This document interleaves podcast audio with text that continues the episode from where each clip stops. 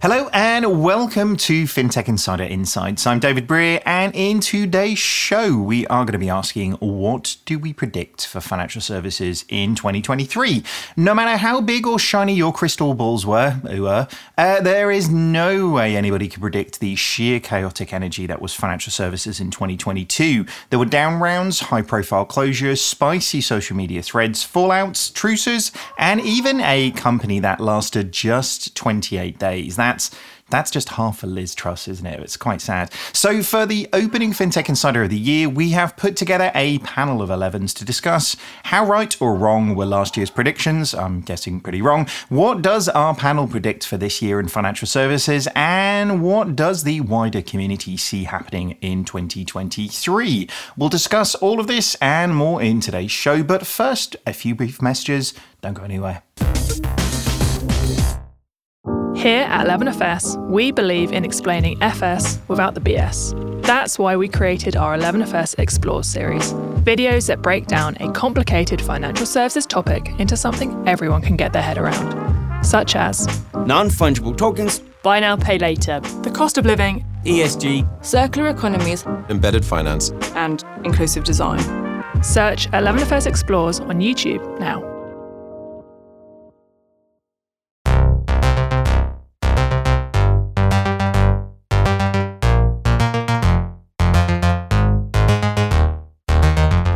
Let's get started. Today, I am joined by a panel of amazing 11s. First off, I'm joined by Kate Moody. How's it going, Kate? Yeah, pretty good, David. How are you doing? Pretty good, pretty good. A- any any New Year's resolutions you want to share with our listeners? Is there a bad habit you're trying to get out of your system? Oh, I, I don't like I don't like resolutions for getting rid of bad habits. I like to kind of add add new habits in. So I'm a bit torn. I think I want to do more baking and get healthier and I'm not sure those two are compatible. So I think I'm going to have to pick between them, and I think probably I'll go towards the baking. I mean, I think baking for other people, and if you're looking for volunteers, I'm pretty sure there's a lot of 11s in the office that will be up for that one as well. But uh, and speaking yeah. of other 11s, we also have Ross Gallagher. How are you doing, Ross? I'm really well, David. Thank you. How are you? Pretty good, pretty good. Uh, any sort of big goals you got lined up for 2023? What's what's on the cards? Oh gosh. Um, well, you know, we've already got, I mean, so many really cool projects lined up for the new year. I mean, really sort of cutting edge stuff, I think, with the potential as well for sort of huge impact. So I guess I'm just looking forward to getting stuck into those really. Look, look at Ross trying to talk about stuff without giving away clients' names. Look at you. You're doing I a good job there. That's I nice. thought he was talking about his house. Oh, no, we're was talking it? about 11FS. Oh, oh. Yeah, no, no, no. I'm talking about 11FS. Oh, it could have been an extension. Could have been either of those things, couldn't True. it? But, uh, oh, an extension is a long way off. If anybody gets upset, it was definitely the extension. Yeah. Just, just, just to avoid the complaints. But uh, anyway, thank you both so much for, for joining us. Uh, maybe if we start looking about the predictions that were put forward for, for last year's uh, views of, of really where we would get to.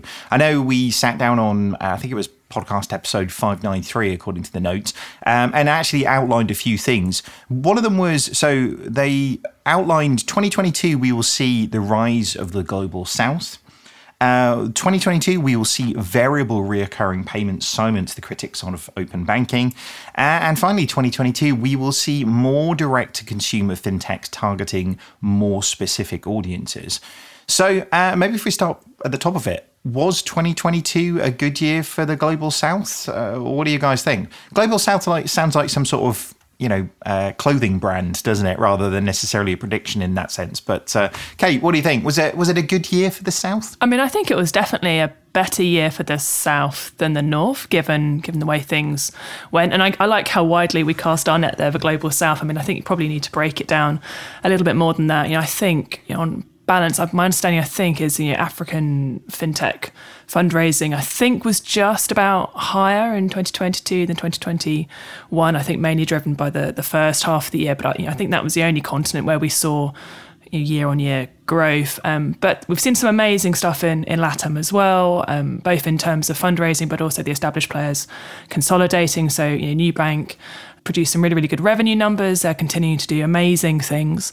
Um, and we've seen you know, a lot of interesting uh, raises, some really, really exciting new unicorns from Ecuador through to um, Stori in Mexico and Ualá in Argentina. So lots of really, really exciting players. And I feel like we had a stage in the shows this year where every time I came on, we were talking about uh, a raise, an exciting raise in, in LATAM. So definitely been, been exciting in, in those parts of the world for sure. And I think they've taken less of a hit than we've seen in, in, in the northern hemisphere for sure. But whether that'll continue into into next year, we, will have to wait and see. It's interesting, isn't it? Mean, you you referenced Nubank in there. I mean, Nubank have really become the the case study globally for you know disrupting the incumbents in that space, but actually sort of growing the pie in the region as well, right? You know, the the amount of people that have come into banking because of somebody like Nubank is is phenomenal, isn't it? So it's uh, it is amazing when the, the biggest stories are sort of uh, south of the equator in that way as well. Yeah, absolutely, and it's it's awesome to see. What do you think, Ross? Well, they're just they're such a sort of global success story, right? I mean, I know they're obviously a sort of like a local and a regional success story, but you know, by market capitalization, they're one of the biggest. Uh, one of the biggest fintechs in the world. They've now got over 70 million customers. I think they added 5 million in Q3 this year alone, which just blows my mind, right? I mean, their their Q3 profits this year were were double what they were in the same quarter last year. And and you know, they're also now present in Brazil, Mexico, Colombia, and actually they're one of the the largest financial institutions in LATAM as a region by by active customers. So I mean, and you have to put all of that in the context of the rising cost of living, and the fact that like so few neobanks globally are actually profitable. I mean, when you look at some of those key performance metrics, they're absolutely knocking it out of the park. Definitely. Uh, one organization that didn't go so well in the, the global south, is, as referred to, as Paytm, though. So Paytm has lost more than 75% of its market value since listing. This was the world's biggest single year tumble among large IPOs in the last decade. That's, uh, that's pretty terrifying. Is that uh, a sign potentially that the the valuations that a lot of these organizations are, are creating. And I wouldn't say this is just a, a, South thing, but you know, fintech more broadly, I think this year maybe just became a little bit more a little bit more rational potentially. Yeah, I think there's a there's a sort of renewed focus from an investor perspective on profitability now, right? I think we've sort of largely run out of road on the sort of like growth at all costs and investors and VCs are just going to keep pumping money into these fintechs. Um, so I think it's a reflection of the fact that they haven't hit profitability. I think what I would say though is um, the the fundamentals I think are are still there, right? I think their active customer base continues to grow. Their Q3 revenues were also up again significantly on the the same time last year. So I think the fundamentals are there, but I just think investment appetite is shifting. It's quite weird when we have to say investors are starting to look for returns. Like it just seems seems like such a crazy thing to say, doesn't it? But uh, I, I, mean, Kate, to sort of build on your point about you know the global south, it sort of feels like that sort of other category, doesn't it? That everybody sort of it's like yeah, like the US and like Europe and like everywhere else, you know, like. But actually, I mean, some of the the geos that we're referring to are are huge, and actually the the differences in terms of the the uh, the economic sort of climate, but also the the customers' requirements across these geographies are are fundamentally. It almost feels like somebody should do like you know specific podcasts on those regions potentially, like foreshadowing. He says, but uh, some news on that to come shortly. Yeah, absolutely. No, I could, and I suppose my main hope almost for 2023 is that we stop, as you say, having that almost like you know the established Western world and then everywhere else mentality sort of implicit in in everything we're doing. And I think you know, 2021 was like a boom year globally, like particularly for those those southern markets, they've held their own strongly in 2022 in difficult conditions. So, you know, they are now just as entitled to be driving the news agenda, driving the fintech agenda in their own rights. You know, obviously we had the UK and the US doing various things, but like these markets now deserve just as much focus, and I'm sure we'll be doing that as, as it's 11FS in, in 2023, but everyone else should be doing that as well.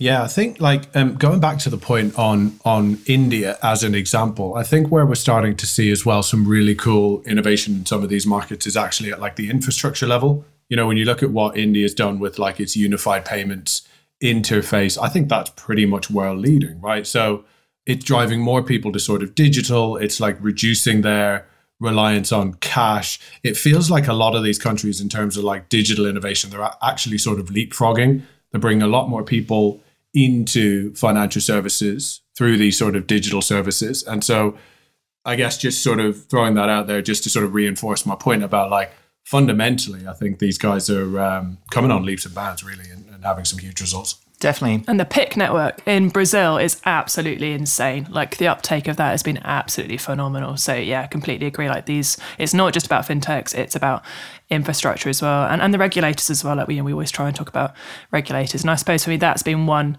nuance. I think for like the likes of Paytm have started to have some more regulatory hurdles in India. I think in the Reserve Bank of India has kind of been playing around with them a little bit in terms of their licensing. I think we've seen similar things in Africa with you know Flutterwave and um, Chipper Cash having issues in Kenya. So I suppose these fintechs have continued to grow, but have therefore inevitably almost hit that growing pain of of having to realign themselves with the regulators and, and try and find that that new standing. So yeah, really interesting.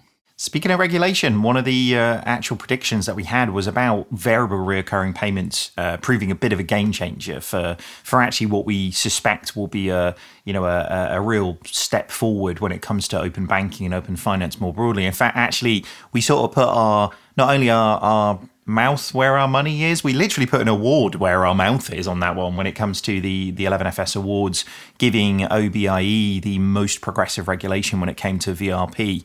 Um, but I wouldn't say it's quite torn away with the, the changes that, at least in terms of the, the consumer facing view of that. Um, I'd definitely say when it comes to the impact that it can have or it has the ability to, definitely we've got more Lego blocks to play with now in terms of sort of building these things. But what do you guys think? I, I don't think this is something that has uh, really caught fire yet. But equally, I'm not sure it really has the same level of potential to catch fire globally as well. You know, implementing reoccurring payments across the uh, different geos, you know, uh, internationally would be, I think, a much harder task than just the basics of, of really where open banking started. Uh, Kate, what do you think? Yeah, no, I, I definitely agree with you in terms of not seeing the impact from a customer perspective yet. I mean, I think you should never underestimate how difficult it is to push these regulations through. And I completely agree that you know the work that the OBIE has done to get to this point is amazing. Um, and I think it was brilliant to see. I think in July this year we saw you know, the big UK banks being mandated to push on with that. Um, sweeping element of VRP. So I'm not a I'm a customer nerd, not a not a payments nerd. But my my understanding is that you know, the VRP stuff sw- you know, split into the non-sweeping functionality, which, from what I can understood, seem to be more beneficial really for banks and businesses and kind of increasing the security and the reliability of those payments.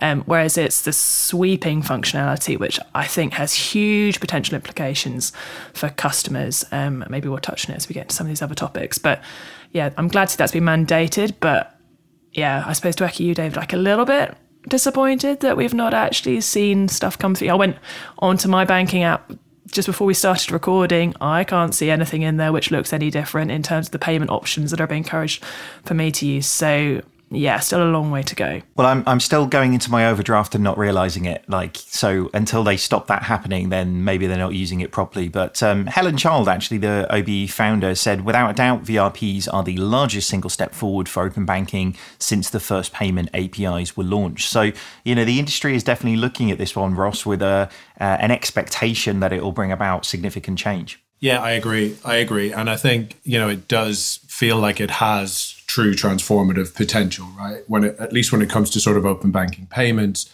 and really sort of challenging those more established payment methods such as cards and direct debits. And I think that's all about the experience that it delivers for consumers, that being like one click or almost zero click, like super seamless. But I think obviously we have to sort of move beyond that sort of sweeping functionality that we're seeing today. Where does it go from there in terms of what are some of those more maybe sophisticated use cases. But the reality as well is this is a new payment method, right? A new payment method needs they need clear rules and regulations around managing liability and fraud and commercial disputes and consumer protections and all of that sort of stuff, right? So all of that obviously has to be worked out. Um, I think once we've sort of laid the track as far as all of that sort of stuff is concerned, is where we are going to see this actually catch fire, like you said. Yeah, it's an interesting one. I mean, particularly on that one, as my example, like the thing that has to change is business model. And, uh, you know, just because they can do it doesn't mean they will. So it's going to be interesting to see what happens on that one. The, the last prediction that we had was um, whether we would see more consumer fintech focused on specific niches. I mean, obviously, in the past, we've seen LBGTQ focused neobank Daylight um, raise a bunch of money and, and, and scale uh, from a customer's perspective. We've seen Greenwood, the digital bank startup for Black and Latino people and business owners uh, closing out further funding. But it hasn't gone that well for all of these. I mean, I'm not sure you would put uh, specific niches in the anti woke sentiment, but uh, GloriFi announced it was closing down just three months after its launch. So it turns out there isn't profitability or opportunity in every niche potentially. Um, that Bernard Manning Bank probably will never catch on. It's a very specific niche in that one, isn't it? But uh, maybe not all of them need financial services specifically for them, hey?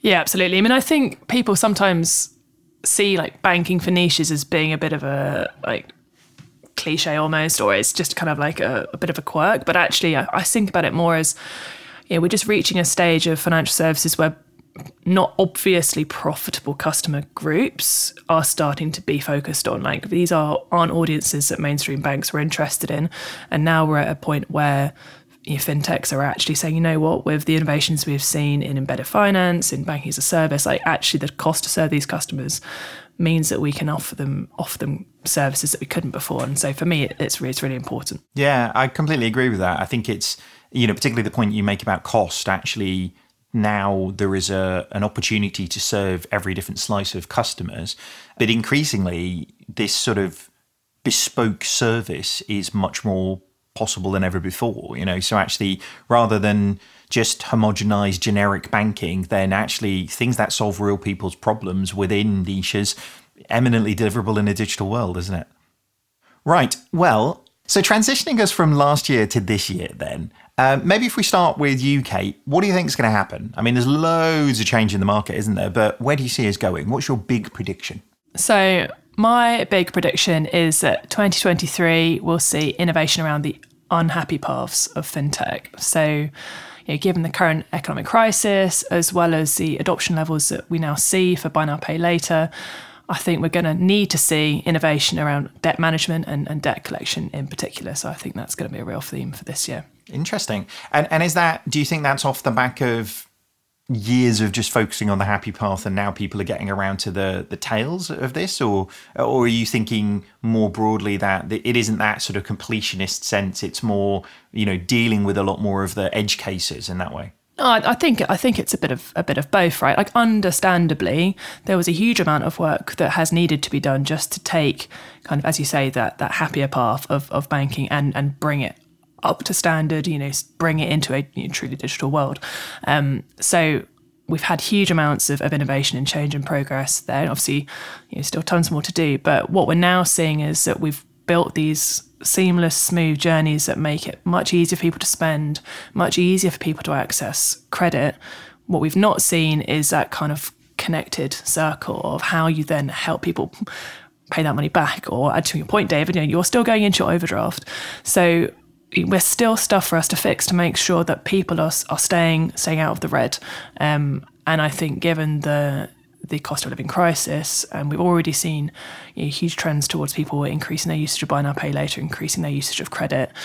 You know, we need to find ways to help people manage that better in, in the digital world, and that, that's got to change. I, I don't think it's going to change by choice because you know, it's not a sexy thing to be working in. Like nobody necessarily wants to be designing this stuff and building this stuff, but I, th- I think we're reaching the stage now where it's becoming essential. Mm. I mean, it's it's probably an oddly profitable part of financial services as well because i mean prime anybody who takes out loans and pays them back are not great customers when you're a bank in terms of your business model but actually people consolidating debt and looking for opportunities to help sort of climb their way out of that, you know, building a credit score as they're doing it, or you know, being in a situation where you're avoiding defaults. I mean, actually, it's a you, nobody wants to be a digital debt collector, like you say, Kate. But actually, there is a a, a very uh, a good way of solving a lot of pre, you know real problems for people in in that way. Um, I mean, it's an interesting one as well. I I, I do wonder whether you sort of see fintech founders as the sort of we're going to change the world of whatever, you know. But actually, in that sense, that that sort of messy back office, the messy part of banking more broadly, will it attract the same type of you know vigor, or will people jump out of bed every day to go and solve those problems? I I guess it's on really how you tell the story, isn't it? I think I think that's such an interesting point because I think when you look at it, you know, you go into, you know, you become a fintech founder and you, you get into that kind of thing to solve for real problems, right? So I think the temptation is to design the the tools and give consumers those tools to prevent them from getting there in the first place, right? Where they're in a sort of situation where that debt needs to be managed. I think to Kate's point though, the reality is that, you know, we have to deal with the problem in front of us, right? And through a combination of maybe um, poor financial literacy, poor market conditions, the reality is that I think that the problem with debt, the problem with problem debt is already really acute. So I think that problem needs to be solved for. Somebody has to do it. I mean, um, credit, short term credit balances, credit card balances, they're already higher than they were as we were heading into the last financial crisis. Default rates in the US are already rising at record rates. So I agree. This is a this is a really acute problem that's right in front of us and it needs to be addressed. It's an interesting one, isn't it? And um, set for the second time in the podcast, we won't mention any names, Kate, on this one. But we were, me, myself, and Kate were talking to a client about this in a, a workshop a couple of weeks ago. You know, you talk about financial education. My point was, is like the internet exists. Like if people want to educate themselves, there's there's every piece of information out there that can actually help them.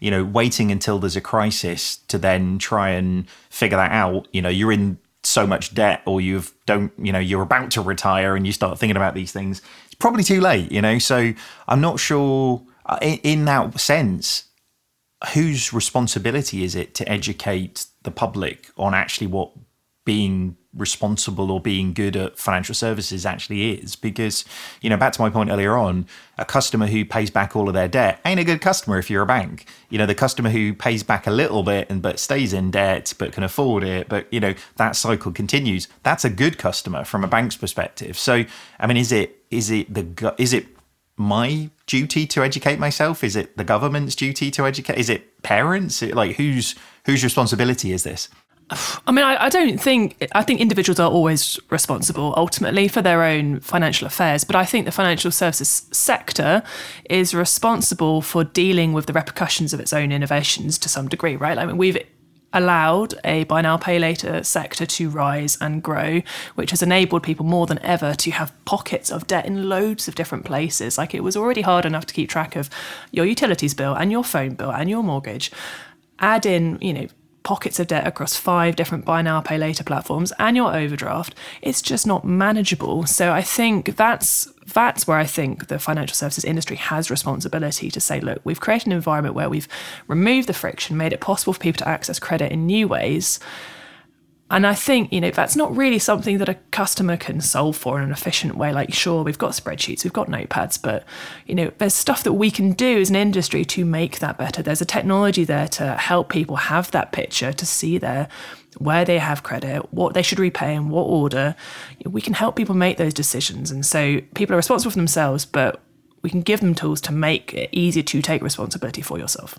Yeah, I, I think that's that's such a such an important point. And actually we had to put forward a couple of predictions for this show, and that was kind of my other one that didn't make the cut. But it does feel like, you know, where we are now, more than ever, facing into the sort of really difficult economic situation, consumers need sort of like more sophisticated tools that give them sort of better visibility, better control, and actually a little bit of sort of coaching and insights um, to help them build those better financial behaviors. And I really do hope that actually the industry sort of rises to that challenge in 2023. I think the other thing then that I find really interesting in this context is the emergence of like save now, pay later propositions, things like accrue savings. David, you you shared something actually um, not too long ago that uh, really sort of stuck with me about the only acceptable form of credit is a is a mortgage, right? And anything else is sort of impatience. I think was how you phrased it. A lot of people shouted at me for that one. I had to clarify it quite a lot. No, but. for sure,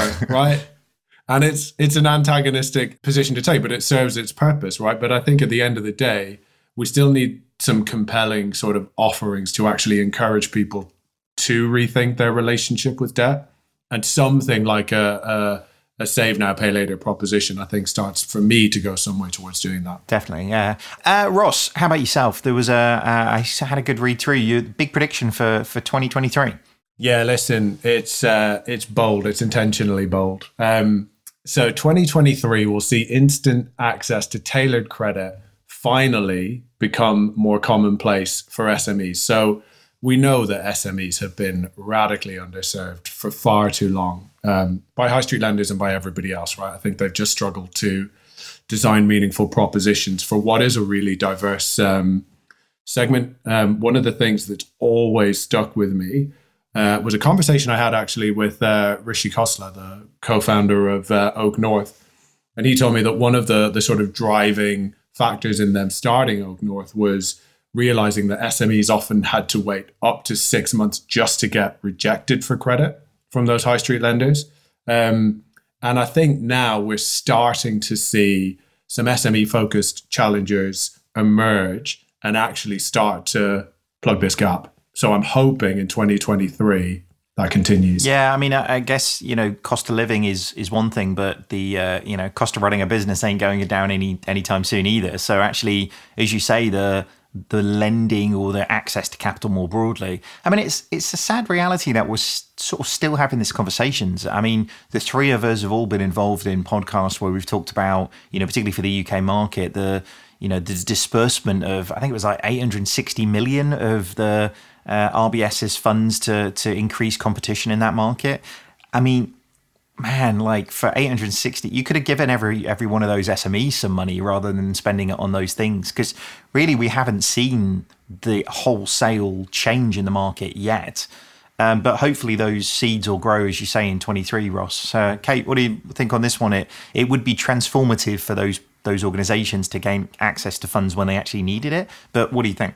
Yeah, I suppose. I think um, I think you're definitely right, Ross. Like, there's still a huge amount of change that needs to happen. I suppose I see it as I mean, there's such SME covers like such a broad spectrum, right? And I think we have seen some really cool stuff happen at the bottom end, at that kind of smallest end. You know, if you look at the likes of you know, what Square are doing, what Shopify are doing, I think we had you know, the guys from Wayflyer on the podcast this year. You know, that e-commerce focus, like I think in that small digital business, we have seen some some lending decision solutions that that are starting to deliver things faster and to kind of come up with more customized repayment schedules and repayment plans, things like that. But I think the area that is still generally yeah is is underserved is that larger business, that scaling SME, that kind of medium space in the market, I think there's still a huge need for for change and innovation there. I mean, I was interested to see, you know, obviously I think it was towards the tail end of 2021 that OakNorth acquired Fluidly. Um, I've not seen, I mean, obviously like Fluidly's website now says like part of OakNorth on the bottom, but I've I've not seen them like leverage that in the way that I was almost I was expecting them to. Um, I don't know if I was expecting them to do a bit more of that partnership. I thought Fluidly had some really really amazing claimed sort of potential in, in its software. Um, you know that kind of cash flow forecasting, which is really kind of when cash flow and lending always I think need to sit side by side. So that the acquisition made sense, but I, I was intrigued to see whether OakNorth would do a bit more with it. So maybe maybe that's still to come. I don't know. Maybe you can ask Rishi about that next time you speak to him, Ross. Yeah, and well, I think it's a, I think it's a really interesting one because I think we're starting to see. We've talked about this already earlier on in the show. Maybe VC investment um, starting to slow down in some of the fintechs that we're seeing on the sort of retail consumer side. But like you said, that acquisition, um, Allica Bank, I think, have recently raised hundred million um, in in in funding, and I think it shows that actually there really is still huge untapped potential in this space. I think VCs recognize that. I think there's huge opportunity. I agree that there's still a huge amount to do. Um, and I think actually, it's not necessarily going to be the banks that solve for this problem. I think it's a lot now, actually, of the sort of alternative providers that really understand businesses cash flow right because it's people like payment providers it's people that actually can see what's going through the till i think it's like logistics networks that really have a view of your sort of supply chain and actually you know can can start to understand that in a little bit more detail and start offering services like merchant advance you know that really have that sort of behavioral data they can actually start to quickly and accurately understand risk. And we're starting to see like lots of really cool examples. I mean, Kate, you obviously mentioned the the Stripe and Shopify partnership. I think that's a big one. But then we're seeing, you know, something like Shop Top Up, which is giving grocers cash advances to buy stock. And we're seeing like Mollie, which is the Dutch payments provider, they've now launched a feature this year where it uses sales data to assess affordability and actually now can provide off the base off the back of that same day access to funds. And it's, you know, it's accounting providers, it's payroll providers. Like I feel like people are actually starting to converge on this space, which is why I actually feel like we're not necessarily reaching a tipping point, but I think things are going to improve. What do you think um, the impact of buy now, pay later is going to be in, in this space? Obviously, we've seen a huge uptake in the kind of retail space, but we've also seen lots of fintechs coming out this year focusing on on corporate or business buy now, pay later. No, hundred percent, and and some really interesting sort of bespoke, almost niche. To go back to what we talked about earlier in the show, um, propositions like offering sort of um, rural farmers like buy now, pay at harvest, and all those sorts of things, right? And I think, look, you know, it's very similar to um, how it is in the consumer world. I think done done correctly with the right sort of controls and safeguards in place, huge transformative potential. I think embedded finance in this space actually just has so much potential to just extend those services to sort of corners of small businesses that have typically been excluded. But that is the caveat, right? It has to be done in the right way. Yeah, I think I think anything in that sense. I mean, cash flow, whether you're a business or whether you're a a human, you know, just a normal, regular human walking around the street. I mean, that they can always be used effectively, can't they, to smooth those things through, whether it's buy now, pay later or credit cards or whatever. I guess the challenge comes when those things all fall the wrong side. You know, something doesn't quite come in in the way that it's expected, etc., etc., and that's why people can kind of get in a pinch. And that usually is the point where people need lending most to kind of get them out of a hole. But uh, arguably, they're usually at the point where they're the worst risk profile in in that way as well. So it's it is an interesting one to kind of look at. But I mean, uh, increasingly, and then again, I know many rooms we've all sort of talked about this one, but the the increasing sort of sophistication of individuals is very much akin to SMEs uh, in the same way as wealth is very much akin to a, a, corporate business in that sense in terms of all the complexities that go with it. So I think the the thing we keep sort of coming back to and hitting on here really is that financial services isn't just dumb products. It's like a whole service. It's a system around people, um, and the more intelligent those things can be, the the better served those customers are likely to be as well. That's that's exactly it. And I, I guess I go back to Kate's um, point on this earlier, which is SME is a really, really broad term. And, you know, it's everything from like sole proprietors right through to businesses with a few hundred employees. And so the spectrum of challenges that those businesses face, you know, there's almost like a unique challenge per SME. There's as many challenges as there are SMEs. And I'd actually argue that, touching on your human point, David, SMEs were some of the biggest losers when we moved from sort of that like in branch analog experience where you had a relationship manager that probably understood your business through to sort of like this digitized self serve generic business rules. They lost out to all of that. And I think a question I've often thought about is is there a way to bring the sort of human back in, right? Combine the human with the technology to actually you know, use technology as enabler to great service. Use humans to intervene where you need to, rather than where we seem to be at the minute, which is technology's just been used as like a wedge. It's created this sort of service gap between um, those businesses and their, their financial services provider. It always seems it's always one of the most interesting things for me. Like whenever we're doing projects, when we're speaking to SMEs or interviewing SMEs, like the, one of the biggest decisions that they quite often seem to have to make as they grow is at what point they hire a CFO? at what point do you kind of believe as a business that you can justify an individual that isn't just about like money in, money out, but is about strategically managing the finances of your business? And, and we often sort of have that as a challenge for ourselves when we're designing new solutions. It's like, what is that? What is it that a CFO does that we should be trying to give um, companies to to earlier, but access to earlier? But um, it's very very hard. It's very very hard to, to take that human take that human out. Um, and i almost wonder if you maybe we need to stop trying to take humans out but you know to the point of like how do you how do you try and make humans more scalable? Like what is the technology and support that you could give to humans to make them more more scalable. Maybe one CFO could work with five businesses rather than one, and then you don't have to pay as much for them. Like I, I think that's where we should be getting to with with innovation this year. Is not just trying to take humans out, but trying to make them more scalable as well. Definitely, yeah, I completely agree with that. Oh, on that note, we're just going to take a quick pause here. Back with you very shortly. Embedded banking and banking as a service business models open up a world of opportunities for banks, but they also present plenty of challenges along the way. In our latest report, in partnership with Infosys Finacle, we unpack the growth and revenue opportunities for banks, take a look at the brands that are already making headway by embedding banking into the context of customer journeys, and address the challenges that banks and brands need to overcome to deliver embedded banking successfully. Find out more and download your copy at content.11fs.com. Hello and welcome LFG people, To FinTech Insider, Blockchain Insider, 11FS Spotlight. 11FS explores. Open Mic Night. After Dark. Through our podcasts, videos, newsletters, and live events, we have a direct line to a truly global fintech community. So if you're looking to sponsor and collaborate on content that connects with everybody from fintech beginners to the biggest VCs, then chat to our team at sponsors at 11fs.com or visit 11fs.com to find out more. Long live the community.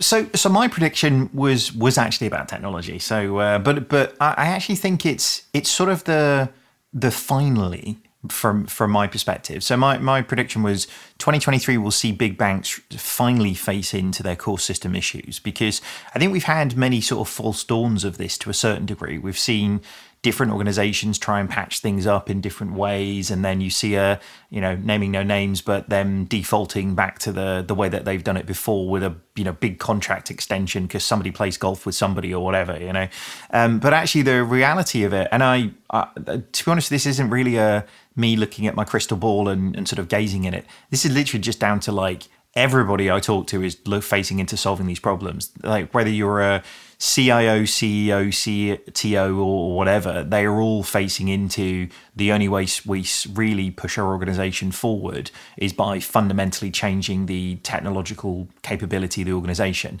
And I don't think it's technology for technology's sake because I'm quite. Uh, I always kind of like to go, but why? Like, why are you actually doing this? It's not just to make it cheaper; it's to fundamentally operate in a different way.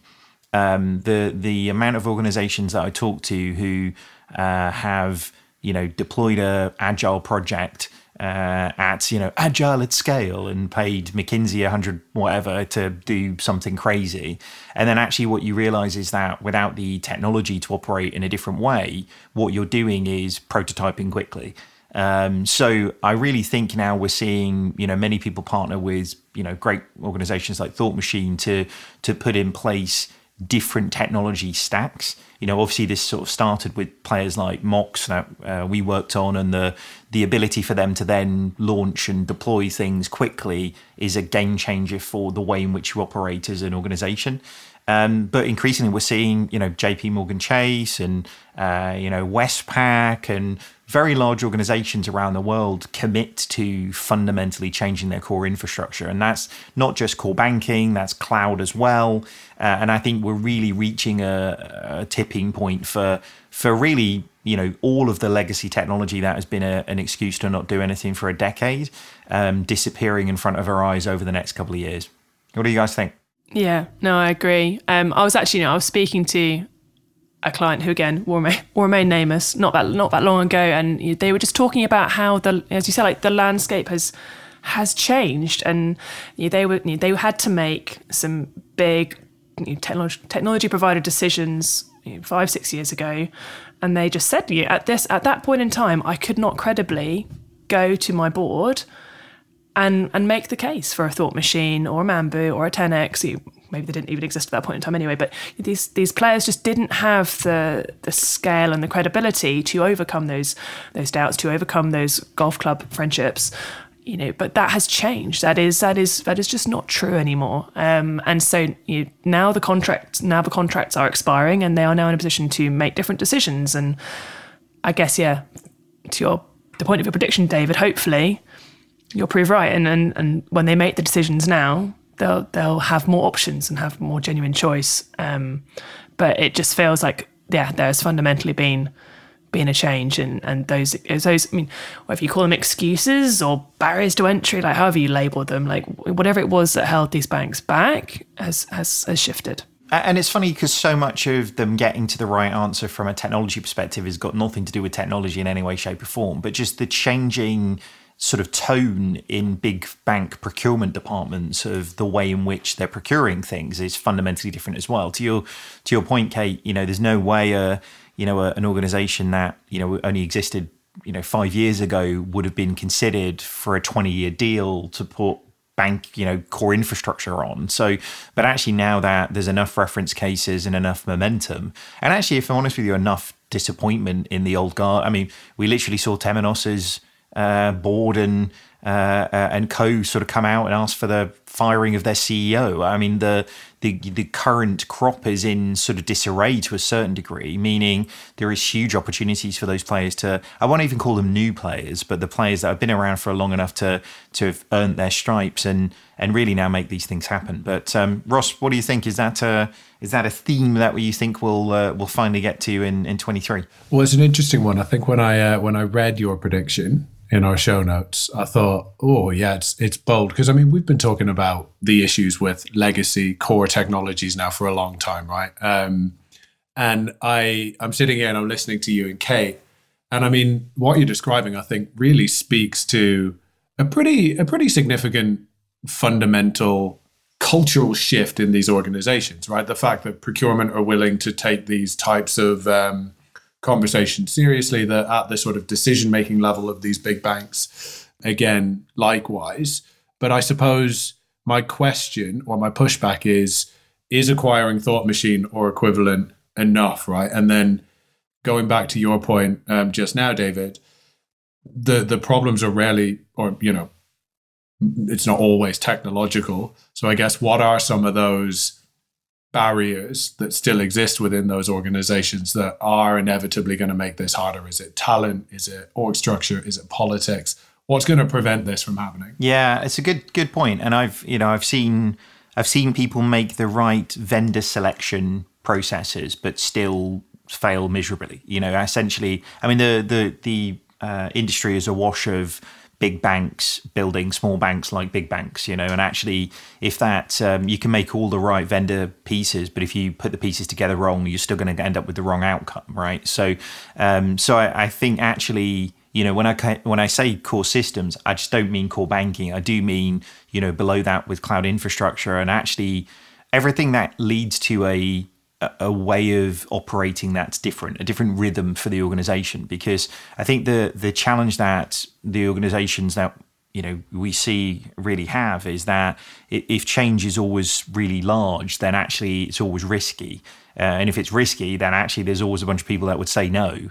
Whereas actually, if you can atomize change and make everything small and everything uh, incremental, well, then you can you can de-risk the entirety of your organization by adopting a new operating model. And for me, that's the thing that really I think is absolutely transformational because technology is is transient. You know, you've got to. It isn't a project. It's a, a, kind of a way of living. You've got to continually evolve those things. But actually, if your operating model has the ability to test and learn and, and really scale that effectively across the the whole company, that's just a completely different industry that we're working in. I think at that point. I think we'll have to put this podcast on to like five days a week, just the amount of change that will be happening in the industry at that point, which will be very exciting, but we'll never get anything done as well. But uh, all right, on that note, we better wrap this up though, because uh, there were some pretty big, big you know sort of predictions there that I think uh, we came up with. But but there were quite a few predictions that came from the community as well. So uh, these were sent both uh, 11FS and FinTech Insider across Twitter, Instagram, and LinkedIn.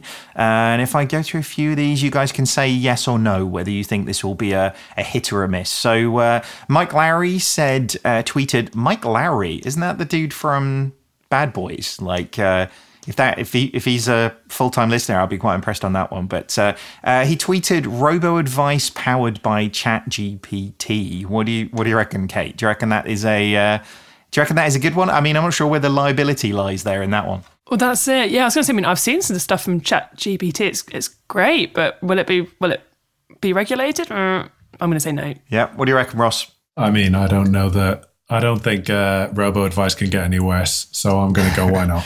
Let's right. try it. Uh, uh, Dinara Lee commented privacy as a service and crypto asset management as a service.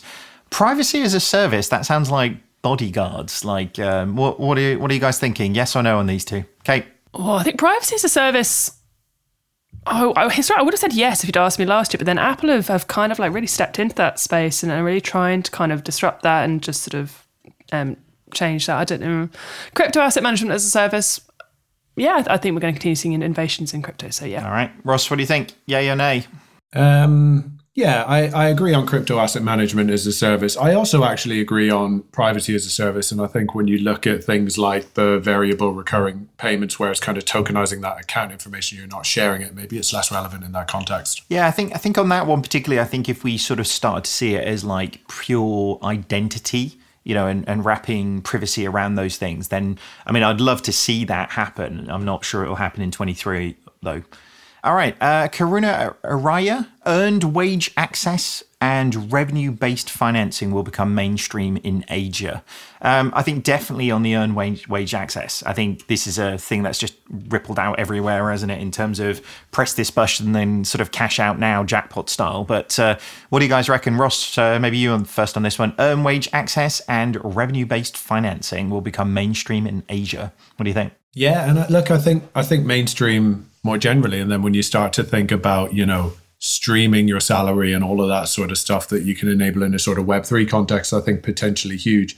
Revenue based financing, I guess, ties back to my prediction a little bit. Um, fingers crossed, I absolutely hope so. But we have to get the model right. Very good, Kate. Yep, I think it's going to happen. Nice. I love the certainty in that as well. You're like, yeah, this one's definitely going to happen. As you say, earned wage access is, is already happening, and revenue based financing, yeah, that, that deserves to happen. So yeah, that should happen.